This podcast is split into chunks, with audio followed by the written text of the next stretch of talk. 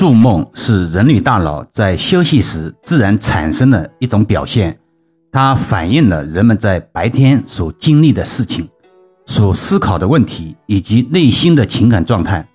从心理学的角度来看，筑梦有助于人们释放压力、缓解紧张情绪，帮助人们更好地适应生活和工作中的压力。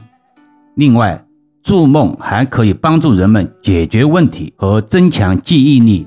有研究表明，筑梦可以帮助人们将白天所学习的知识和信息进行整理和加工，从而增强记忆力。同时，梦境中出现的人物和场景也可能会启示人们解决问题，帮助人们找到新的思路和方法。从易学的角度来看，筑梦也是一种预测未来的方式。易学认为。梦境中的事物和符号都有其特定的意义，可以通过解梦来预测人的命运走向和未来的发展。例如，梦中出现的水波、风景、人物等等，都有其特定的象征意义，并且会随着梦境的变化而不同。伊尔老师认为，一个人的形能养血，血能养气，气能养神。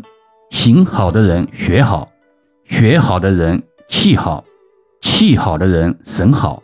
由此可知，行能够养神，要依赖于气才能够安定。气不安的人，神就暴躁。不睡觉时，神游立于双眼；睡觉时，神处于心中。这是因为行在神外，行是神的表象。就好像日月之光辉能够照耀万物，而日月之神却在日月之内。眼睛明亮的人神清爽，眼睛昏暗的人神浑浊。神清的人显贵，神浊的人操劳。眼睛清亮的人醒的时候多，睡着的时候少；眼神浑浊的人睡的时候多，醒来的时候少。梦的境界是神游到了心。而梦所游之处，无外乎五脏六腑与耳朵、眼睛这些看和听的门户相应，其所游之处，所见之事相互感应而成。梦中之事也是自身所固有的。梦中所见之事，其实都是出自自身，而不在自身之外。古籍上说，梦有五种境界：一是宁静，二是保静。三是过去境，四是现在境，五是未来境。神浮躁就会有梦，神安静就不会有梦。今天的内容有点深了，可以多听两遍。因此，如果梦境过多或者梦境内容过于激烈，可能会影响睡眠质量。在梦中感到恐惧、焦虑或者身体不适，可能会导致睡眠中断或者早醒。此外，如果一个人经常在梦中回忆过去的事件，或者面临精神压力，可能会影响睡眠质量。如果一个人频繁做梦，也可能是其内心存在某些烦恼或者情感问题，需要关注和解决。例如，工作压力、生活困扰、人际关系不顺等，都有可能导致频繁做梦。此时，可以通过调整生活方式、放松心情、寻求帮助等方式来缓解烦恼和解决问题，从而减少做梦的频率。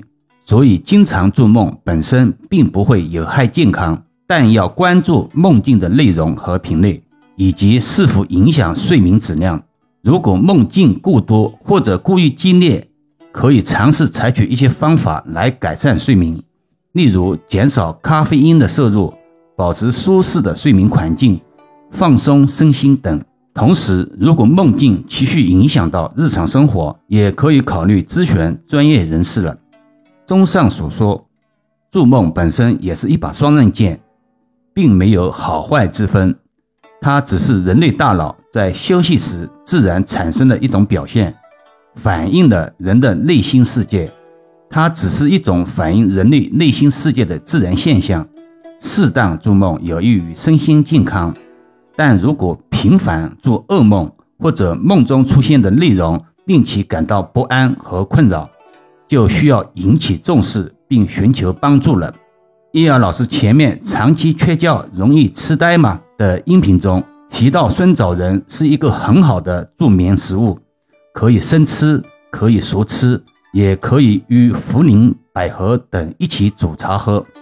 有听友私信说效果不好，这里再次说明一下，也是易阳老师亲身体验，这个酸枣仁皮尖肉硬，普通开水泡茶助眠效果甚微，所以强调的是煮茶。易阳老师通常水开后。煮三分钟，一小时后再煮五分钟就可以饮用了。目前来看，效果非常好。希望有睡眠困扰的听友也能找到适合自己的方法。好了，今天暂时先聊到这里吧。更多分享，请至易瑶文化主页收听、关注、点评、打赏、转发，或者手上有月票的听友可以给老师投上两票。虽然是手指动一动，却能让老师感恩许久。老师最近也开通了新米会员团，有兴趣的听友可以加入试试。